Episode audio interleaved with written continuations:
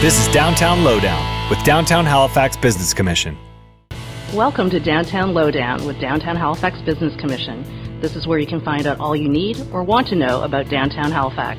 I'm Ivy Ho, Director of Communications with Downtown Halifax Business Commission.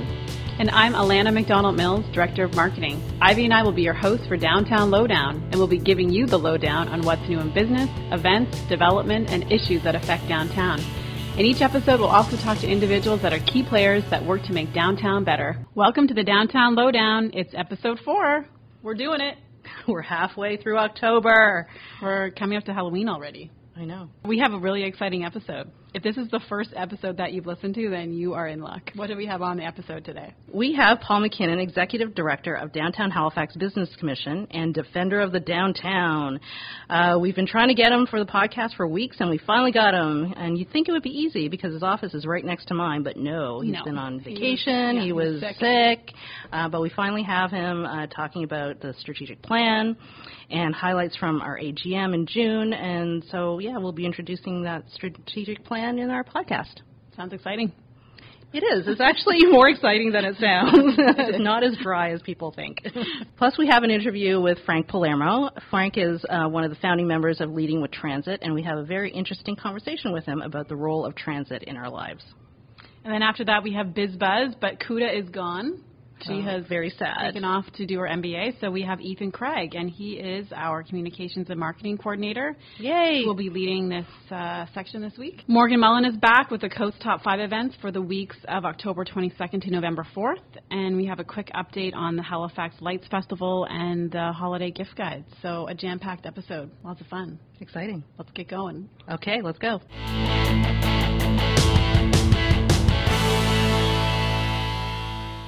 We have Paul McKinnon, Executive Director with Downtown Halifax Business Commission, joining us today. Downtown Halifax Business Commission, or DHBC, has just completed a strategic plan process last spring, and Paul will be telling us all about it. So welcome, Paul. Welcome to Downtown Lowdown, your first episode. It's great to be here. I'm a huge fan of this podcast. You're a number one fan, actually. I think so, yeah. Think you've listened to the first episode like 50 million times. I listened to it quite a bit. I could, it was great. But this one's probably going to be even better than that one. That's my guess. It definitely, because you're on it. Exactly. Yeah, okay. So let's get started. Okay. So for those who aren't familiar with the concept of a strategic plan, can you tell us a little bit about it? Sure. I will try anyway. Okay. And as I was thinking about this, about strategic plans and strategy, I was thinking about an incident which I remembered, which was during the 2008 presidential, one of the candidates forums between candidates John McCain and Barack Obama. And I think it was the foreign policy one, and John McCain was trying to get this little dig in because he had extensive experience in foreign affairs, and he kept saying to Barack Obama, "You don't understand the difference between strategy and tactics," which actually worked as a great line. Ended up not mattering that much of the election, I guess. But there is a difference between them, and I remember watching that thinking, I'm not sure that I really know what the difference is between strategy and tactics. But they are very different, and certainly the strategic plan kind of bears that out. And strategy really is about, what is it you want to accomplish? Where do you want to go? And then tactics are the things that you do to get there. And so the tactics are kind of the things that we do as an organization every day. But the strategic plan really lays out, what do we want to do as an organization? Where do we want to get to? What do we want to accomplish? And usually over a specific period of time. So it's a longer-term kind of path for the organization. Exactly, yeah. It's kind of a direction that you've set. And usually it doesn't need to be time-limited, although typically strategic plans are usually 3 to 5 years. I find increasingly they're shorter just because the environment changes so fast. So our current one is a 3-year plan. And typically there's a specific framework that you work with a strategic plan, and it has very specific components, and certainly ours is like that as well. So you usually have a vision, you usually have a mission, and then you kind of break your plan down into either strategic priorities, goals and objectives, measurables. It can all kind of sound a bit boring, but the terminology is actually really important because they all do mean different things and link together. So, for instance, vision is, at least the way that we articulate it, is the thing that we do kind of every day. It's the thing that this organization has always done, always will do. So our vision, we decided in this plan, was to passionately pursue a more prosperous and vibrant downtown. And that's what this organization did 20 years ago. It's what we'll be doing 20 years from now. So the vision is different than the mission. The mission is really tied to the length of the plan. So we've got a 3-year plan, and our mission, we decided, was to become Canada's favorite downtown. So if we're successful, in 3 years' time, we will be Canada's favorite downtown. And ideally, we'll try and measure that somehow, perhaps by the number of people listening to this podcast about downtown Halifax. or maybe some other way. Well, we're going to need to accomplish all of this with the podcast, right? Exactly. Everything will be done through the podcast. That's our main tactic. So why is it important for DHPC to have a strategic plan? Well, it's important really for any organization, but I think especially for an organization like DHBC, simply because we're a membership-based organization, and so we've got 1,600 members. They're all businesses and landlords that are downtown. And so ultimately we're responsible and accountable to those members. But as you can imagine, with 1,600 different opinions about what we should be doing, how we should be doing it, really the plan articulates what we are going to focus on, what through a process we've decided is important, and what we're going to focus our energies on, because there's a million different things we could do. If we doubled, tripled, quadrupled our budget, we could still do more things related to downtown. There's all sorts of great things that we aren't doing simply because of lack of resources or just lack of time. And so the plan really does articulate what you're doing. And so sort of what we ask for our membership is once the plan is in place, we want to be held accountable to what's in the plan. What we've said we're going to do, hold us accountable to that, but not necessarily to things that aren't in the plan. And I think it works the same way at the organizational level, because we have a great team here at DHPC. They're very talented, smart, good-looking, extremely humble. Oh, so good-looking. Yeah, this is the base. Starting of it. It's a requirement for being here. But we all report to a board, and the board kind of comes in on an intermittent basis once a month for meetings. And so they're having one of their main jobs is to hold the staff accountable for what we're doing. And again, the plan kind of sets that framework. This is the way our performance would be judged, not on other things. So before we dig deeper into the plan itself, and you mentioned members and staff, can you tell us a little bit more about how the process went, how we developed the strategic plan? I can. I remember most of it. So for this plan, we decided it was important to have some help with this, kind of really a facilitative process, which is useful because it allows kind of everyone to step back and just kind of look at it from a bit of a 10,000-foot level. And so we hired a woman named Chris Hornberger, who was very experienced in doing these plans. He was great to work with. A little free plug for Chris, but she did a great job. And the facilitative process, had a number of steps. So as I mentioned, it was kind of the main framework. We kind of knew what we were going to end up with. But she held a whole number of facilitated sessions. So she sat down and had a session with us as a team. I did one with the board, did one with the staff and the board together, and then she had a number of focus groups as well. And so we took our membership, kind of broke it down into sectors. So she had a meeting with a number of retailers, a meeting with a bunch of restaurants, one with landlords. And then what was new in this plan is we also sat down and talked to downtown residents, because even though they're not officially part of our membership, the residential base downtown is growing. We know that what we do impacts residents, that they have obviously an interest in saying what's happening downtown. So we incorporated residents and talked to them about how they saw the organization and what they'd like us to do. And we also talked to partner organizations, so not necessarily members, but other organizations in the city that we do a lot of work with, just to kind of get their opinion about what they thought we should be focusing on. And so all the questions around there were kind of focused around what should the organization be doing over the next 3 years, what are those important priorities. And so then what Chris did was to kind of took all that information and then put it into the framework, which eventually went through a couple of iterations with the board, and ultimately it was approved by the board last spring, and then taken to the membership at the AGM and presented there. So we've had strategic plans before. DHPC has had strategic plans previously. What are the biggest changes with this strategic plan and the previous strategic plans? Yeah, every plan is unique in its own way because things do change. This one is a 3-year. I think it's the second time we've done a 3-year plan. Prior to that, we had done 5-year ones. But a couple of things that came to mind in terms of what's changed with this one. One is that terminology on urban issues is always evolving, and that's, I think, really reflected in this plan. So, for instance, we didn't talk so much about transit or transportation as much as we used this newer term, urban mobility, which really encompasses all of it. There's so many things happening downtown, transit, bike lanes, electronic scooters. There's a lot of disruptive new technology we know that's coming, and that all goes into this term urban mobility. So we talked about that. We used to talk a lot about beautification.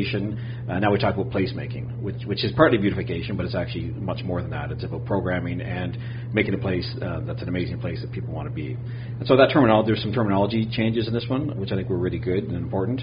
I think the feedback that we got from, especially the other partners as well as our own members, was permission to think big.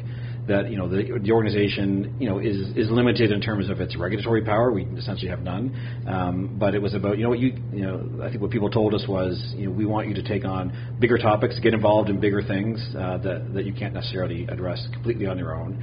but form those partnerships and bring your expertise to the table and really step up as leaders. So was that a big surprise to you, or were there other surprises that came out of the process? It wasn't a huge surprise, but it was very gratifying. I think that we've tried to do that. A lot of what we do is try to, take on issues that are affecting our members, whether it's huge issues like homelessness or, affordable housing or transportation. I mean, we have very little control over any of those things, but they do have a major impact on our members. And so I think part of the struggle has been, we need to go to those influencers on those topics and say, hey, we actually know a lot about these issues. We think we should be at the table when decisions are being made. So it was nice to hear that from other groups as well. We've always thought that we should be at the table, but I think other groups kind of recommended that we should be as well. And the other one that was it wasn't so much a surprise to us, I don't think, but it was to Chris, our facilitator, was the commitment to measurement, right? So that is a big part of certainly of our plan is we've established, a number of measurables, and we're committed to actually measuring those. And she said that's actually not that common. A lot of organizations will make these plans, and sometimes they follow them, sometimes they don't, but many times they don't worry about measuring it. And our board certainly put that as a high priority, that we want to know at the end of this 3 years, whether we've been successful. So if I were a business downtown, why would I care about this strategic plan? How does it affect businesses downtown? Well, hopefully it'll affect all businesses, and hopefully in a positive way. And ultimately, again, that is who we are accountable to. And if we look at it, we spent a lot of time on the mission part of our statement. And it, really what it talks about is both the prosperity and the vibrancy of downtown. And the prosperity piece is really about our businesses. So ultimately, we want any business downtown to be prosperous, to make money if that's what they're doing. And then the vibrancy is about kind of that bigger picture about how do we make downtown just a better place, for everyone, whether you're a business here or a visitor or a resident.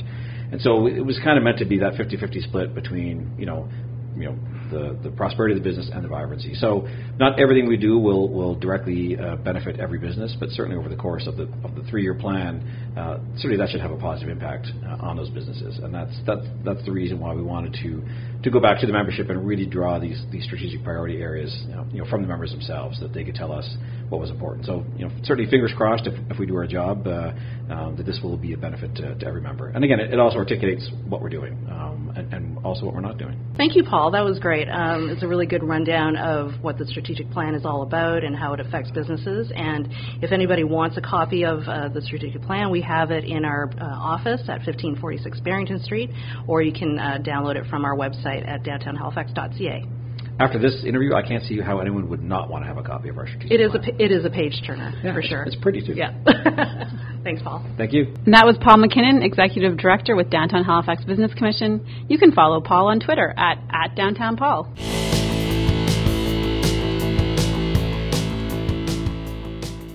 We held our 2019 AGM back in June at Pickford & Black on the waterfront. During the AGM, we introduced the new strategic plan to our stakeholders, partners, and members. As part of the AGM, we had a panel of speakers who spoke on the 5 priorities listed in our strategic plan.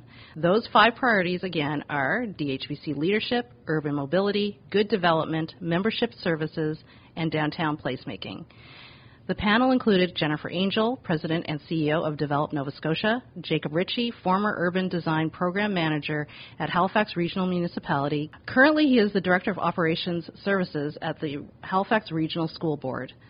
And Ken Kelly, who is currently with International Downtown Association of Canada, but who was formerly the General Manager of Downtown Victoria Business Association and the Executive Director of Downtown Moncton, Sansoville, Inc.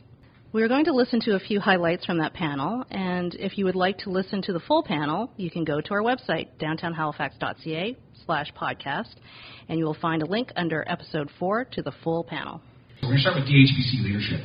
So one of the things that we do take pretty seriously with Downtown Halifax is that we do want to be the leaders on all things downtown. We feel that we are, or at least we can fake our way through anything that we don't know, or find out the answer. And we do this in a number of ways. We really make a concerted effort to educate ourselves. We do that through research. We do that through our involvement with national and international organizations and connections. And we do that through attending conferences. And we do that to position ourselves as leaders in this field so that we can be the group that anyone can go to in terms of leadership in downtown Halifax and downtowns generally. So this first question is for Jen and Jacob. Please tell us, in your own words, how do you feel DHBC can best lead on downtown issues? Looks like Jen's going first. I think I'd say 2 things. The first is that it's important to be connected to other downtowns, and I think Paul and his team do a really good job kind of keeping their fingers on the pulse of what's happening in downtowns across North America, certainly, and even around the world, because we are battling a lot of the same challenges. So having a bit of a global perspective in helping to mitigate downtown issues is important. But I think what's even more important is understanding your members, understanding the businesses that you represent, and representing and working at issues that are meaningful to them. And so, in my time on the board at DHBC, that was a key focus. So, talk to your members, make sure your members know you're there, and that they have a voice through you on issues that matter. So on DHBC's leadership, I think that convener role is important, but I spent a lot of time inside the bureaucracy, and what I know is that it's very easy when you're a bureaucrat in municipal or provincial or federal government to sit inside your office and not go outside much.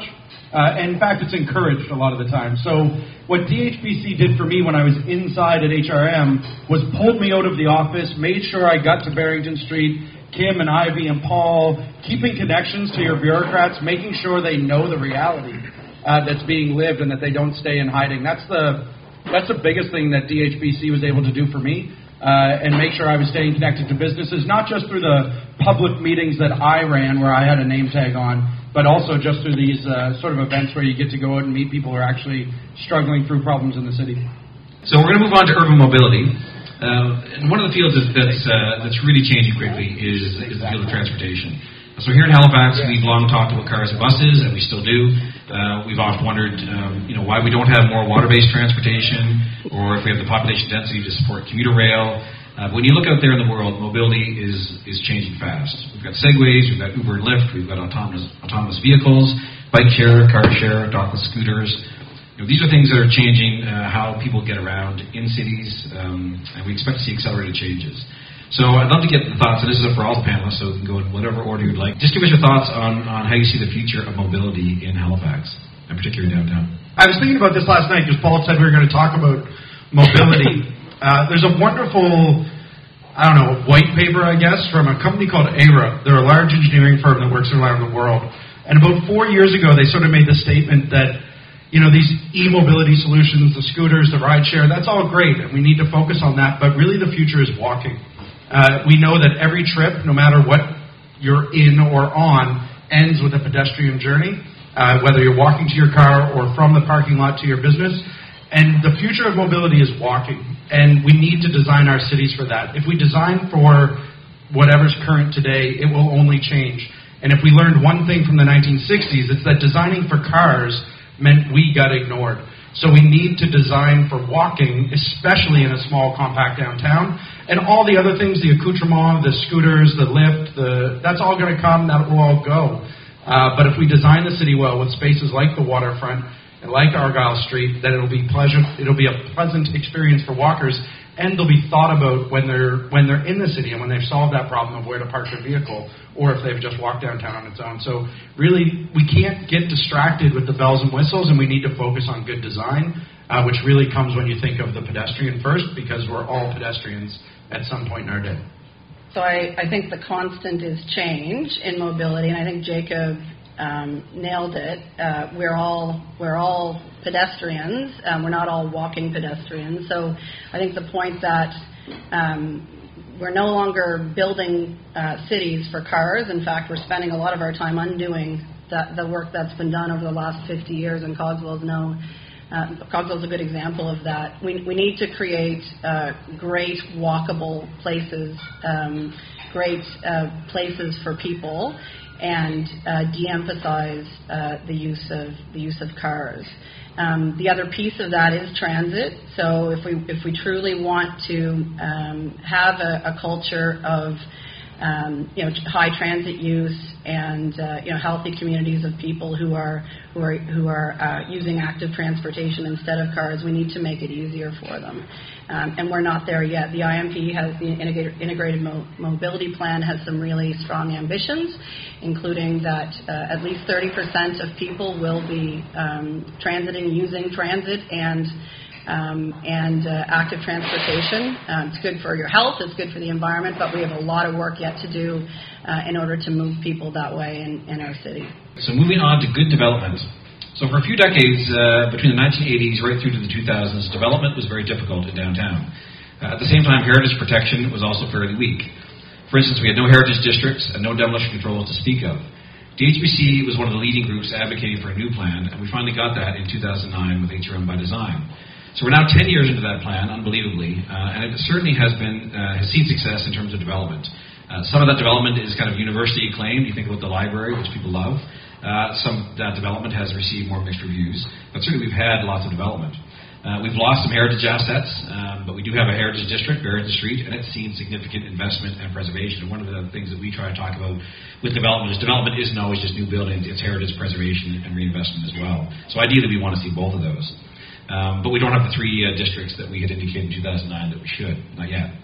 So I'm going to start with Jacob on this one. Jacob, can you give us your assessment of how well you feel HRM by Design has worked over the past 10 years? What maybe needs to be tweaked? And also, can you talk a bit about what you feel the Center Plan can achieve for downtown?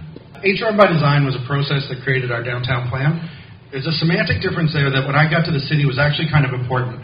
People thought HRM by Design was the plan for downtown. But really, HRM by Design was an attempt to shift the mindset of the bureaucracy to actually think about design when approving buildings, not just in downtown Halifax, but throughout the whole regional center. And I think it has been incredibly successful in downtown because it's allowed us to get a lot of our vacant lots built.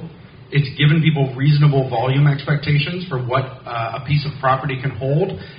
And it helped us focus energy where we needed it. So the public investment that came in, we fixed Cornwallis Park, we put in the Oval, we invested in Argyle Street, Spring Garden Road is coming.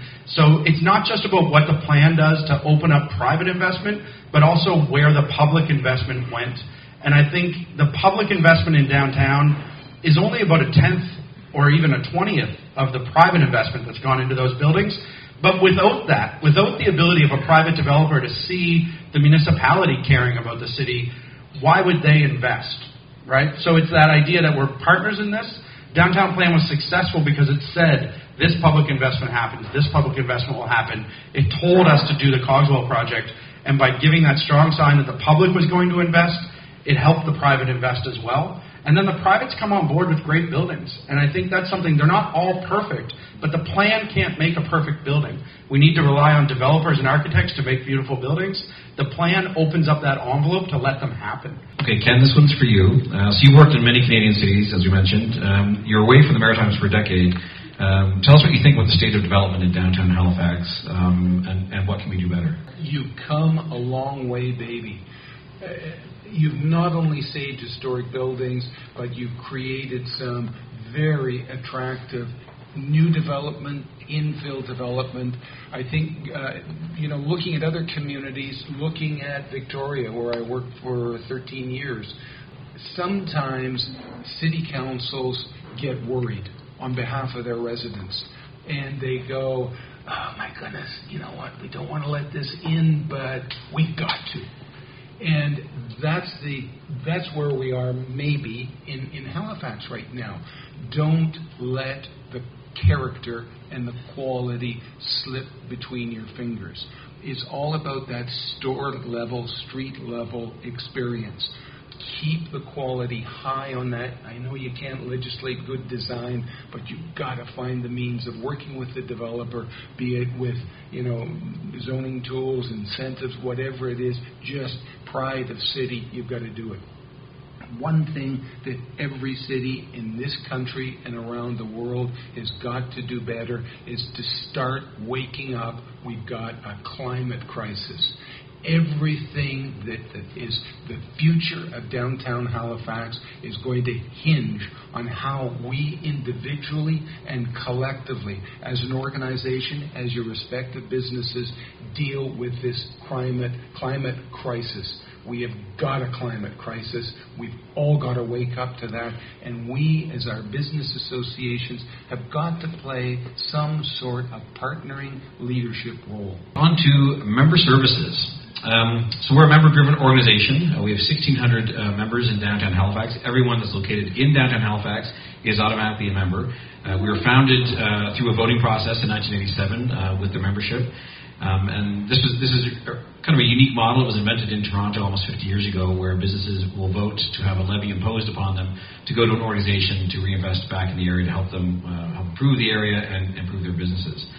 And so we'll start with Jennifer. You already touched on this a little bit, but certainly I think back to there's 4 years when your colleague again, Gordon Stevens, was the chair of the DHBC board, and then you succeeded him as the board chair. And certainly during that time, there was a real refocus back on the membership.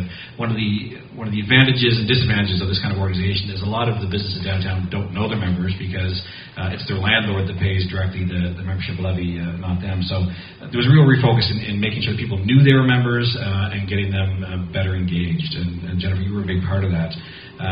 So we just want to maybe just talk a bit about the role you played in getting us refocused back on the members. It certainly began under Gordon Stevens, who was board chair before me. I guess the first meaningful thing we did was relocate our offices from a floor in a building. I don't even know what floor it was. Third floor. I usually didn't know what floor was. So not at all accessible to the membership. So moved from there to a ground floor storefront on Barrington Street and began to host regular events with members. I think a key shift was in the hiring of CUDA, the amazing CUDA, the Membership Services Manager. And through CUDA's leadership and the refocusing of the organization, I think DHBC is doing a much better job of connecting with the membership. And if you don't have an active conversation with the members, then you're not representing them. So I think it is kind of an important pivot for the organization, and it's, in my view, the quality of those relationships that have now been developed through these changes is being reflected in the strategic plan. Final one, downtown placemaking.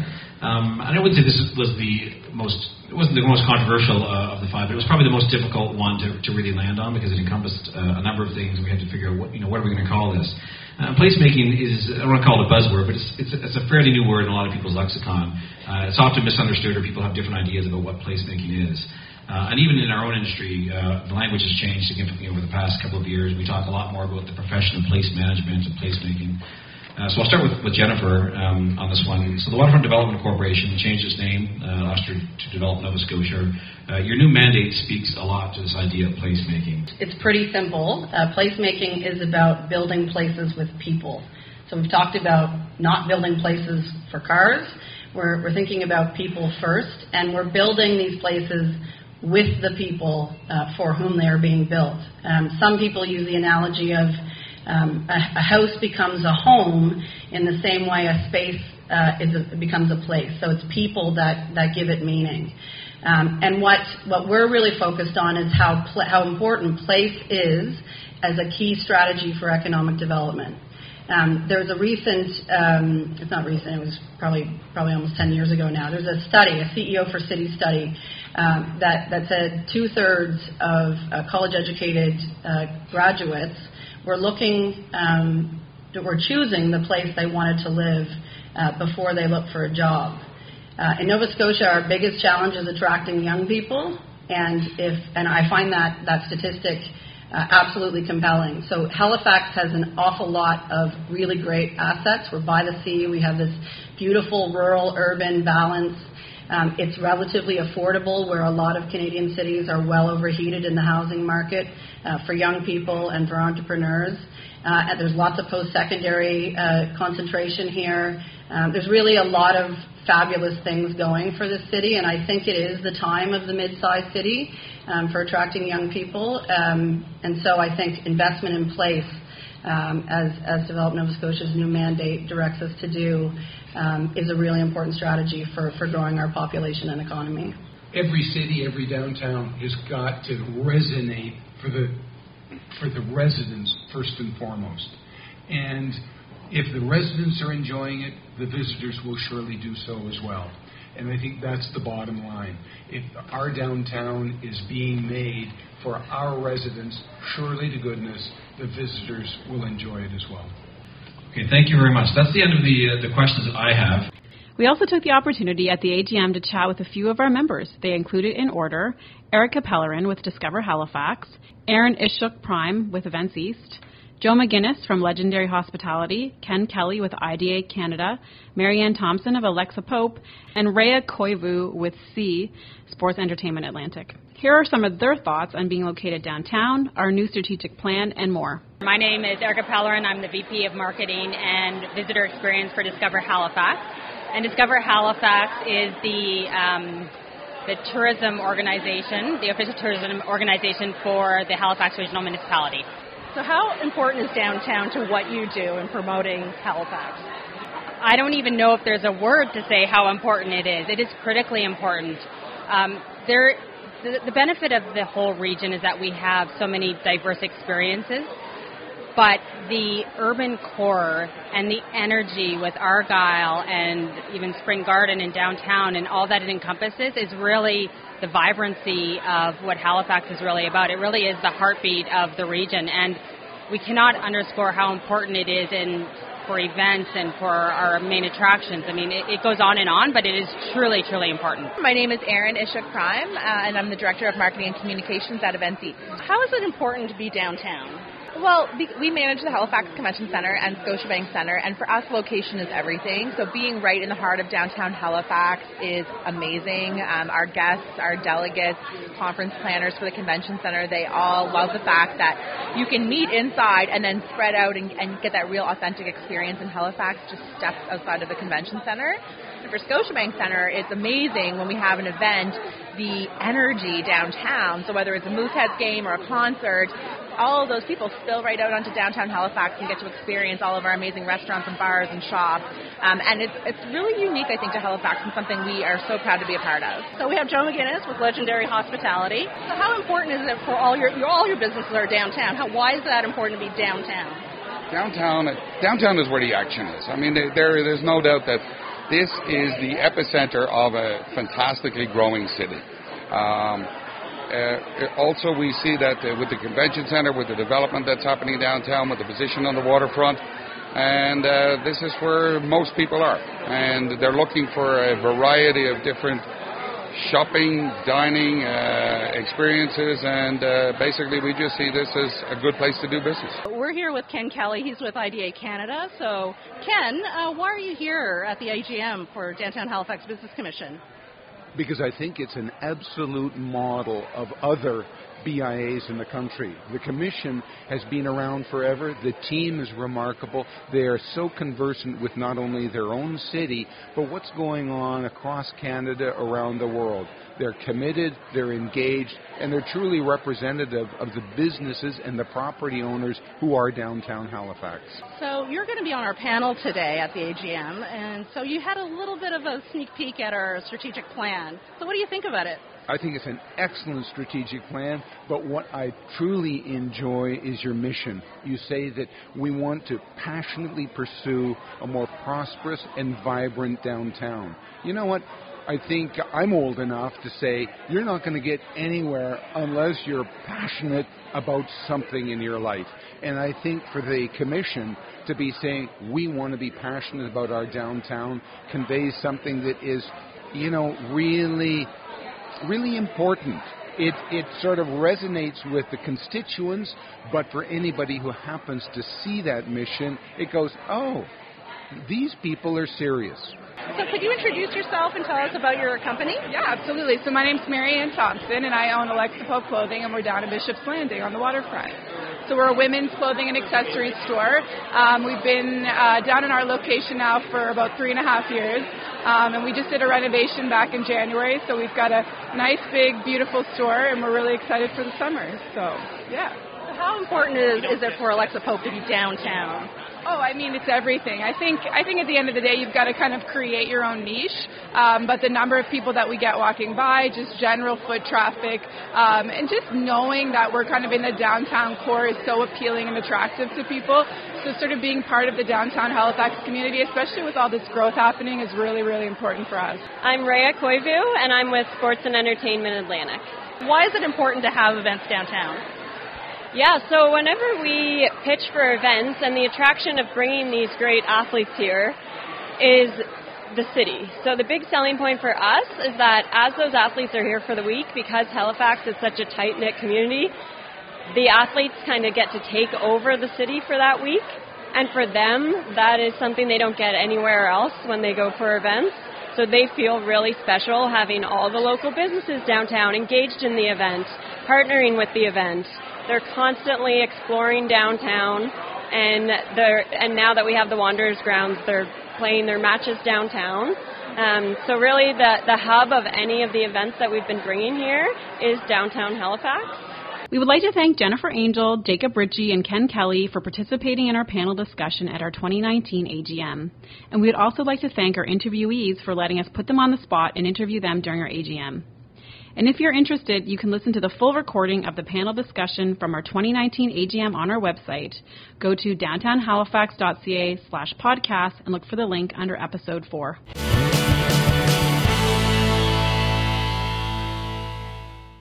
Leading with Transit is a community-based initiative sponsored by more than 20 public, private, institutional, and NGO partners. This grassroots movement is advocating for a bold vision for the future of public transit. Their mission is to make transit the first and best choice for getting around in HRM. Frank Palermo is a former professor from Dalhousie University's School of Planning and is the director of the Cities and Environment Unit based in the Faculty of Architecture and Planning at Dalhousie University. He is one of the founding members of Leading with Transit, and he will be talking to us about how a long-term strategy and investment is needed for transit in HRM. Hi, Frank. Thanks for joining us. So first of all, why Leading with Transit? Why was it important for the group to form?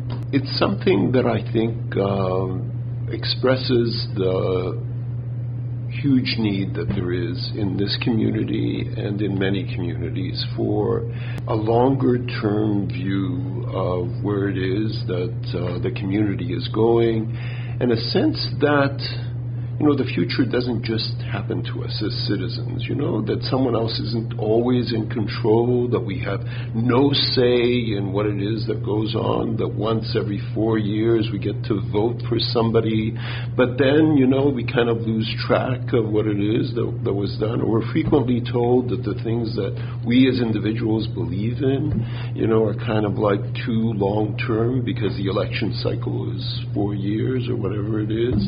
So in a way, this is about a community taking charge of trying to shape its own long-term future. And in this way, it's an idea about the community taking a kind of leadership role, having a voice in terms of the kind of city that we want to live in, the community that we want to build, the quality of life that we're aspiring to, all of those sorts of things. And it's a kind of an understanding that says, you know, even for the politicians and others, the future doesn't just happen to us. You know, we can actually make it happen. We can actually shape the way that the future happens. And this is one of those kind of important moments, I think, in this community, for the community to come together to actually take a step in the direction of shaping its own future. So the community has come together, you know, for Leading with Transit, and we've done Leading with Transit has done workshops, and Downtown Halifax Business Commission has been involved with Leading with Transit. But what are some of the goals that have come out of those public engagement sessions?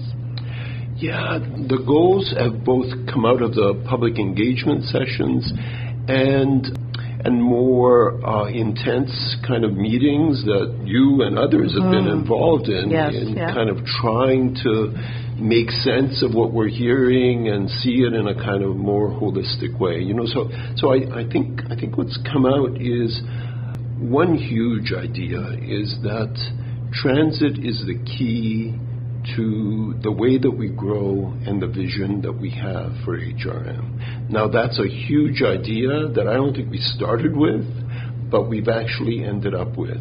That transit is the key to our future in terms of the kind of place that we want to build, the community that we want to build, you know, et cetera. And that idea of, you know, our growth depending on what we do with transit and the decisions that we make, the long-term decisions that we make right now. I think that's one of the really large goals that's come out of all of that. The other is that, you know, and I think we went in with some of this, but it's been reinforced, you know, through the working with the community, is the idea that transit really has to lead, that we have to go from a notion of public transit kind of follows where development has happened to an idea that says this is the community that we want, this is the way we want to be connected to each other, this is the way we want to have access to services, and, you know, that is instrumental in terms of deciding where development goes, what the density is in different areas, and how it is that development and land use and transit actually kind of fit together. And in that sense, we have to have an idea about public transit. And we certainly need that relative to some of the smaller, immediate decisions that we make, like what we're doing on the Cogswell interchange, for instance, is very dependent on the way that we see transit actually working. And we might make different decisions if we had a real kind of long-term transit plan. We might have made much different decisions on that, and that's come out like really clearly in working on this. And I think some people would think that's a pretty radical concept, like hence the title "Leading with Transit." Like transit is actually leading development rather than development leading transit. Absolutely, absolutely. And that came from all this engagement and intense meetings and all of that. And all the intense meetings that have happened. So we've heard why it's important. So let's change gears a little bit and talk about some of the guiding principles. I know that with all these public engagements and meetings, there are certain guiding principles that came out of the discussions. Can you walk us through that? Yeah. I think one of the things that we found, you know, in thinking about transit in this kind of deeper way was that, in fact, it's important to define and understand what it is that we want transit to do, you know, what it is that we expect of a really great transit system. But the 7 ideas are really to do with, one, reliable. That is, you should be able, you know, when you go and wait for a transit vehicle to come, to take you somewhere, you should be able to know that it's really coming. And and in the most urban parts of our environment, to know that it's coming without having a schedule for it. That's what we mean by reliable. We mean that it's going to be there, and you don't need to know that it runs every 20 minutes or whatever it is. It's going to just be there within 5 or 10 minutes at the that very most. That would be a dream, actually. That's what I would take trips all the time. That's what great transit is really about.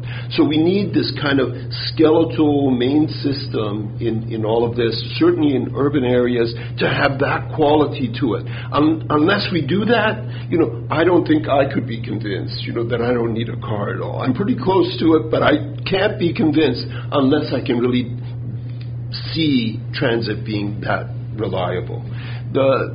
That's also what we mean by this idea of frequent, that the frequency, you know, with which, you know, the transit comes to a particular station, place, you know, etc., is based on an overall idea that connects it to all sorts of other systems that work, like how far away, you know, the walk is, you know, from the farthest point where somebody might work to get to the station that they're actually interested in going to, how bicycle routes are kind of connected to it, you know, might affect the frequency in which it works. That's true, because some people may be going from point A to point B using different modes of transportation, not just buses. Absolutely, none of us start on a transit vehicle, much like, you know, none of us really start in a car either. I know some people have a car in their garage and basically don't step outside, you know, in terms of doing that. But usually at the other end, there is a little bit of stepping outside and being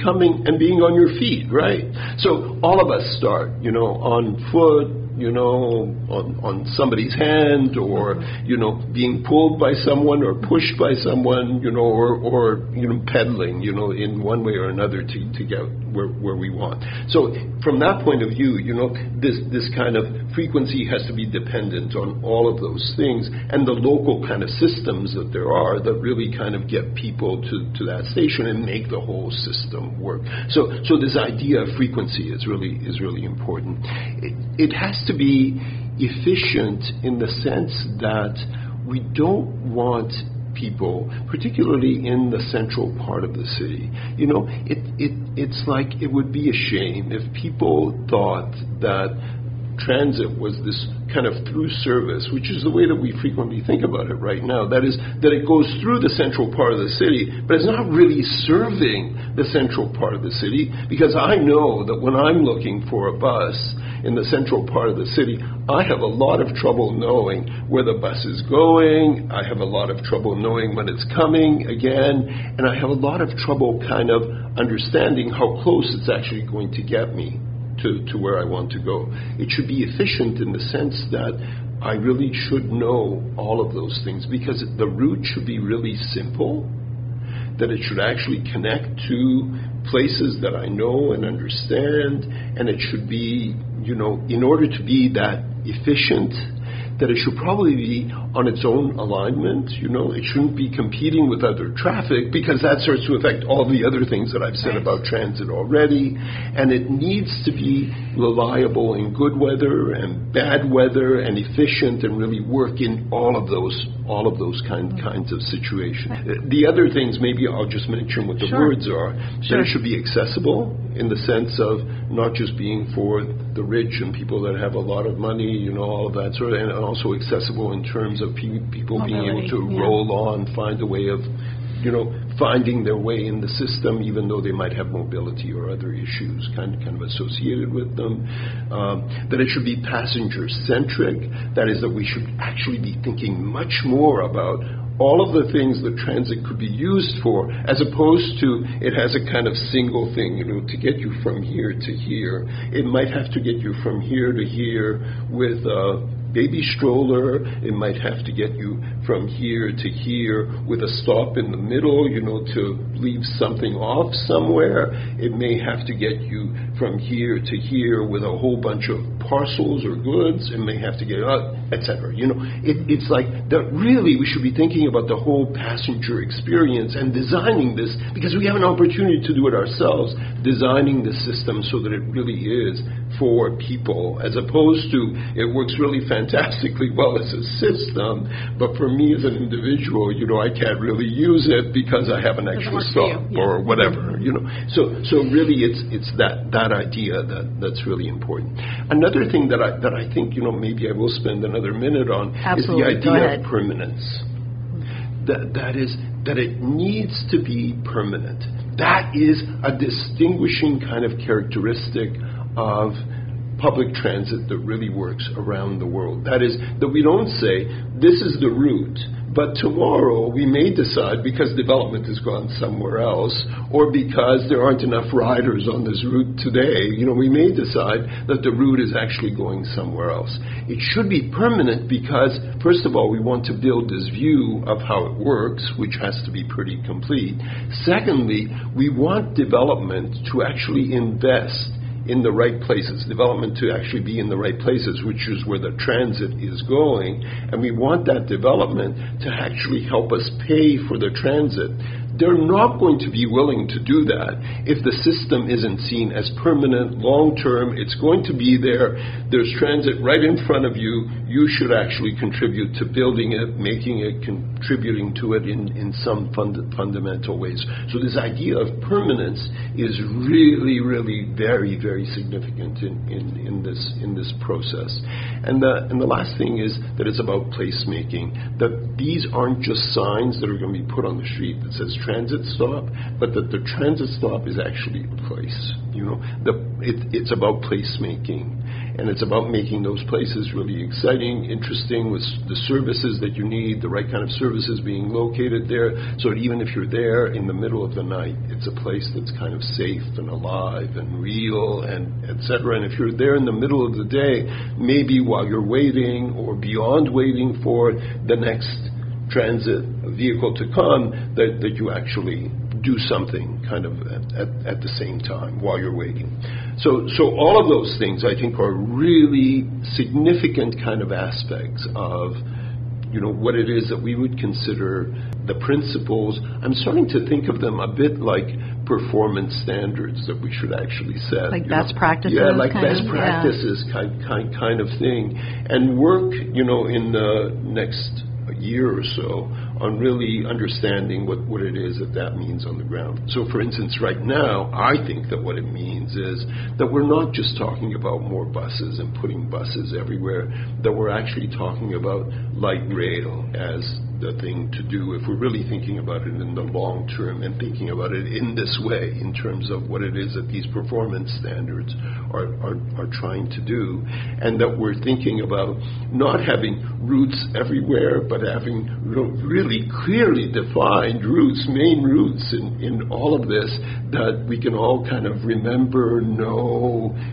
It becomes part of our daily lives, to actually, maybe change from a very local kind of bus or bicycle or walking or whatever it is, to the point where we get on the transit system and then arrive at our destination kind of at the other end and go through a similar kind of experience in terms of using the city in that way and experiencing the city in that way. So I think all of those things are embedded in these principles, and certainly we need help, from other people to help us to define, what those things are really about, and then we need to kind of design the system ourselves so really those things shine. So we will have a link to the guiding principles on the Leading with Transit website, so we'll link from our podcast to that. So people will find out more about it. I think it's very clear that the community needs to get involved with this, and there are several ways that they can. And I know that just because we have the inside track, full disclosure, Downtown Halifax Business Commission is involved with Leading with Transit. There are several committees that have been formed through Leading with Transit. One is communications, one is community engagement, and finance and concept. So there are several different committees that people can actually join and be involved, like having a very concrete kind of, plan and approach to getting involved with this, as well as showing up and participating in all the public engagement sessions that Leading with Transit will be holding this year.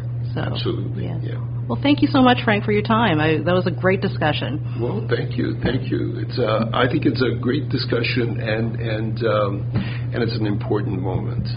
Yeah, I think it's more than just discussion, too, because there's action. There's going to be action. Yes. Yeah. Thank you so much, Frank. Thank you. Frank Palermo is a former professor from Dalhousie University School of Planning and is the director of the Cities and Environment Unit based in the Faculty of Architecture and Planning at Dalhousie University. He is one of the founding members of Leading with Transit. For more information on Leading with Transit and to hear our full interview with Frank, visit downtownhalifax.ca/podcast. And we will have links posted there to Leading with Transit's website and social media sites and to Frank's full interview. And now for BizBuzz. And now we have Ethan Craig with BizBuzz. He's our Communications and Marketing Coordinator with Downtown Halifax Business Commission, and he has 4 highlights for this week. Yeah, so let's get right into it. We finally have a dog daycare in downtown Halifax. Dogtopia opened its doors on September 30th down at 1475 Hollis Street. They offer everything your furry family member needs, with award-winning dog daycare, overnight weekend and holiday boarding, and spa services. They've got a great promotion on now where your dog's first day is completely free. So yeah, bring your dog on down and get some spa services, which is that sounds pretty awesome. I don't have a dog, but maybe I'll just go and get a random dog because it really makes me want to bring a dog in because it sounds so awesome. Yeah. Mm-hmm. Cool. What's up next? Next, we've got Sparkles and Sawdust. They have reopened its doors to the public and is now an art center, offering a variety of art classes and workshops exclusively for adults. It was formerly an art gallery, but after some restructuring, they've shifted to offer classes for artists of all skill levels. They also offer private bookings for folks who are celebrating a special occasion or for businesses looking to do some team building. They're still at the same location, 1574 Argyle Street, just above the Bitter End Cocktail Bar. It's nice to see Sparkles and Sawdust come back. Yeah, They were closed for a little while, but I'm glad they reopened and restructured. They realized what they want to do now, and I'm excited about them being an art center. Yeah. It's interesting to see. It'll be interesting to see how they develop and grow. Yeah, because they're really focusing on team building for businesses and parties and art classes, which is great. Okay. So next up. On to the Lower Deck Pub. Back in September, they celebrated 45 years in operation. That's pretty impressive. That is really impressive. 45 years of great food, great beer, and local entertainment 7 nights a week. We recently found out that our executive director, Paul, actually shares a birthday with the Lower Deck, and he tweeted out that, and these are his words, not mine, depressingly, they are 3 years younger than he is. So we'll leave it at that and let you do the math on that one, but a big congratulations going out to the Lower Deck for that milestone. Yeah, the Lower Deck really is like... it's an institution. An institution. Yes. I think everyone who lives here goes, but then also visitors go. So it's really a good place for everyone to go. Mm-hmm. Yeah, and it's really popular with students, obviously. And and the older crowd. Oh, yes, yes. Especially if you're 45. Yeah. So, yeah, congratulations. Happy birthday to Lower Deck. Mm-hmm. And now in other business-related news, Smarter Spaces has moved locations from Grafton Street to 1871 Hollis Street in Suite 310. So Smarter Spaces is a space management and relocation specialist consulting group, that is a mouthful, specializing in mobile 3D laser scanning, computer-aided design space planning, and fire evacuation mapping. I guess it's a safe to say that they found a smarter space for themselves. Oh, boy. Golf clap. Yep, well golf clap. Thanks, Ethan. That's great. That's exciting. There's some good things happening. Yeah. Yeah, thanks so much for having me, guys. I'll be back in 2 weeks with some more Biz Buzz. Thanks, Ethan. Great. Yeah, thanks. The Coast Top 5 Events. And now it's time for the Coast Top 5 Events with Morgan Mullen, the Arts and Entertainment Editor at The Coast, Halifax's Weekly. Hey, Morgan, how's it going? Hello, I am well. How are you this week? Good. Welcome to episode 4. I know. How is it that we've done this 4 times already? I know. Every time I feel like maybe I'm a little bit more polished, and then as I start talking, I realize I am not. But anyway, no, you're always polished, Morgan. I appreciate the vote of confidence, Ivy. So let's talk about what's on for the weeks of October 22nd to November 4th. Yes. Okay. So one thing that I'm really excited about. So this falls during the Halifax Pop Explosion, which is always a super fun festival. A lot of different shows with that are going to be a good time, but one in particular that I'm excited about is Haviah Mighty is going to be opening for the Arkells at the Scotiabank Centre on October 26th. That whole show sounds like a lot of fun, and all the artists involved are interesting, but what's really exciting to me is Haviah Mighty just won the Polaris Prize for her new record, 13th Floor.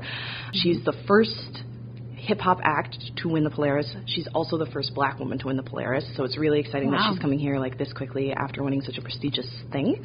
And also, I saw her at Savvy Fest this summer, and it's just a really fun party that she puts on when she does a show. And where is she from? She's from Greater Toronto area. Okay. Yeah. Yeah, I don't know her. I'll have to look her up. 1/3 of the lady hip-hop supergroup, The Sorority, who also put out a great record earlier this year. So, yeah. Wow. Yeah, so she's very cool. Definitely have to check her out. Yeah. Yeah, I think I just felt like I got a little bit cooler just by listening to you, Morgan, because I have no idea what these acts are, but no, it's great to... I'm going to look them up as well. Yeah, she's a great lady MC. She's a lot of fun, so I think that's going to be very cool. Another thing on my list is, of course, Hal Con, which happens at the Convention Center from October 25th to the 27th.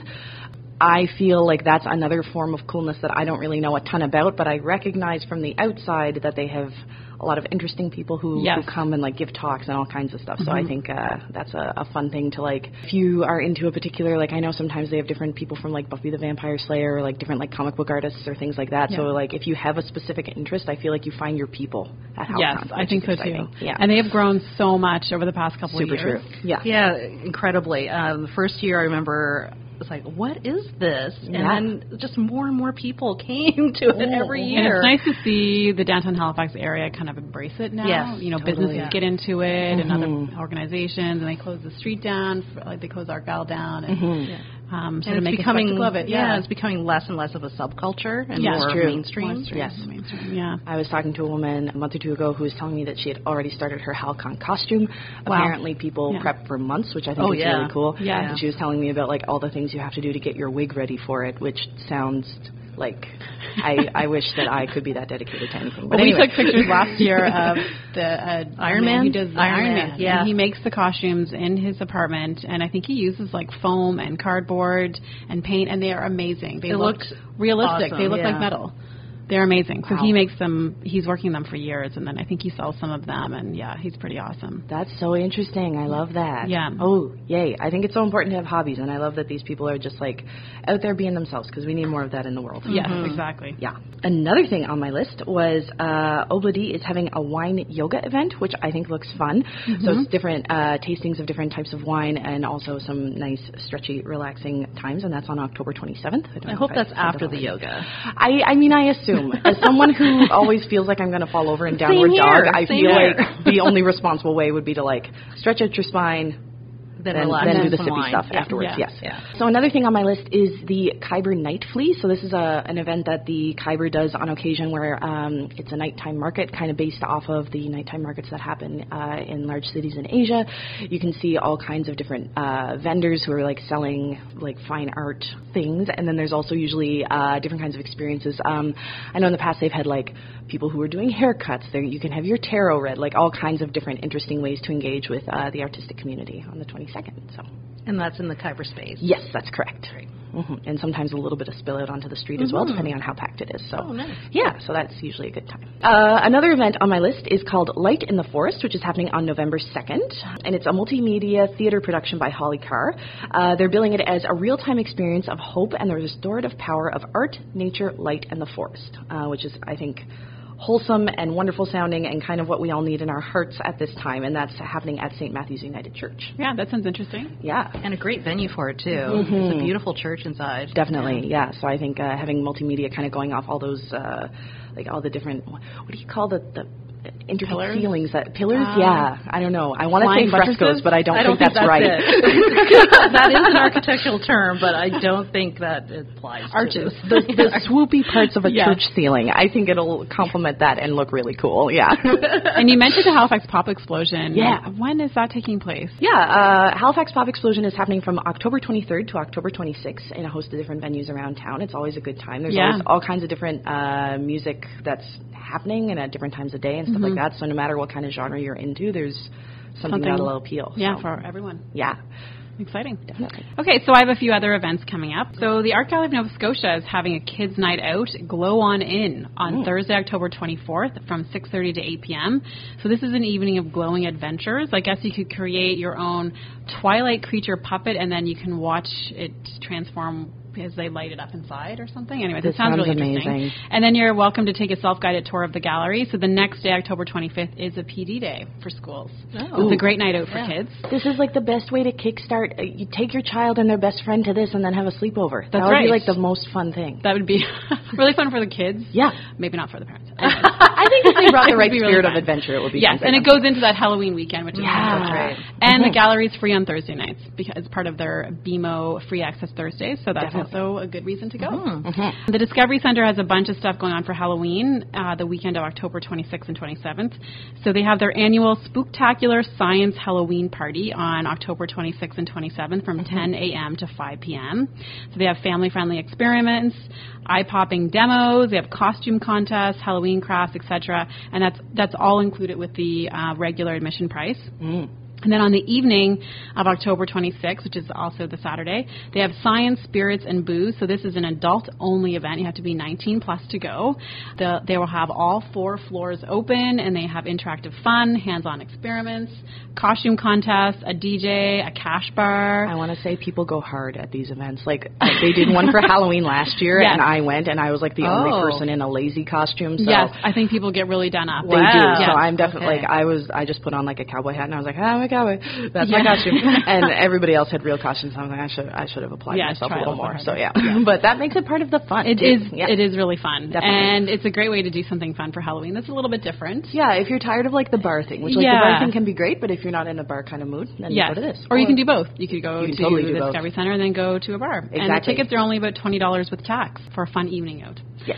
And then my last thing I just want to touch on really quick is the Halifax Citadel National Historic Site has ghost tours on Thursday, Fridays, and Saturdays until October 26th. Nice. So they begin at 8:30 p.m. at the front entrance kiosk. They're about $14 with tax, $10 for seniors and students. So you basically take a journey into the haunted history of the Halifax Citadel. Nice. You have a guide with a lantern, and they take you down to like the prison cells and through all the dark areas. So I'd love to do one. I haven't done one yet. So every year I'm like, this is going to be the year that I do it. You have to go, and then you have to tell me if, as a very large chicken, I can handle it. Yeah, same here. I would probably also do it. I don't know about this ghost tour thing. It's a little scary. And the summer wouldn't be as bad because it doesn't get dark until so late. But that's like this time of year, it's super early. It'll be dark at like 5 o'clock. So you do have to book your tickets in advance. So go to Eventbrite and search Halifax Citadel Ghost Tours. So yes, lots of things going on. I love that. That's so many fun different ways to celebrate Halloween too. Yes, yeah lots of fun things. So thanks, Morgan. Thank you. We'll see you next time. Sounds great. That was Morgan Mullen, the Arts and Entertainment Editor at The Coast. She will be joining us every episode to let us know what is happening in downtown Halifax. For more information on events, visit downtownhalifax.ca or thecoast.ca. And now for some shameless self-promotion. It's time for shameless self-promotion. So the Halifax Lights Festival is coming up. This year, the festival is taking place from November 30th to December 7th. So we have a variety of family-friendly activities that will be taking place during that week. We're still in the process of planning, but we have confirmed a few things, including the Big Sing. I love the Big Sing. Yes. Even though I don't sing, I love the Big Sing. It's fun to watch. It is fun to watch. So we're doing that again on Argyle Street under the canopy lights, just right in front of Dirty Nellie's, and that is taking place on Tuesday, December 3rd. And how many people did we have last year? Like 200 people? I think we had it closer to 300. Oh, wow. We printed off 200 booklets of the lyrics, and we gave all of those out. Yeah, it was a really good crowd last year. It was really nice. I'm hoping that we have good weather, knock on wood. We're also having ice sculptures again in Cornwallis Park on December 7th. So we didn't do those last year. We did them the year before, and this year we're having them, and we're going to try to light them up in the evening, so they should look really nice. The Discovery Center is joining us this year, and they're going to be doing some fun winter-themed hands-on activities in Cornwallis Park on both November 3rd and December 7th. So on December 4th, we're actually hosting an event in the Downtown Halifax Business Commission front space at 1546 Barrington Street. The event is called Holidays Around the World, where we will be featuring holiday treats and foods from around the globe. Last year was our first time, and we featured dumplings, Mediterranean rice, an African chicken dish, teas, and sweets. It's free and open to the public, and again, it's on December 4th around lunchtime, and in our front space at 1546 Barrington Street. It's a deliciously good time. Yeah, it was a nice event that we did last year, just an opportunity to see how other cultures celebrate with food. Yeah, celebrate with holidays. Food. And it's not just Christmas, it's any type of holiday year round, because some other cultures, they don't necessarily celebrate. So it was really fun last year. Lots of good food, so we recommend coming to that. And then we also have our carolers. They'll be singing around downtown throughout the month of December, again this year. So, yeah, stay tuned. As we plan up the rest of the festival, we should have the complete list of activities ready to share in our next episode. Yeah, it's the East Coast Carolers, and we've had them around downtown for a number of years now. Yes, always a favorite. They dress in the Victorian outfits, so they're really nice. They look good. And if your business or organization would like to get involved in the festival, or if you're planning a holiday event during the time frame of the festival, let us know. We'd love to hear from you. So when is the festival, the official dates? It's November 30th to December 7th. Great. Cool. So yes, our 2019 Downtown Halifax Holiday Gift Guide is completed. It has been sent off to the printers. It will be inserted in the November 14th issue of The Coast. Thank you to all our members and businesses who participated in the guide this year. And if you did participate in the guide, you will be getting a package with about 10 copies of the guide, plus a special light to display in your front window to show that you're in the guide sometime in early November.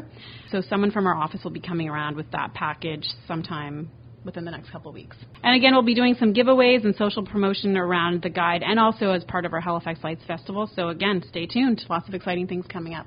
You've been listening to Downtown Lowdown with Downtown Halifax Business Commission. Find us on social media at Downtown Halifax. If you like what you've heard, please share your thoughts using #DowntownLowdown. For more information and links, visit downtownhalifax.ca.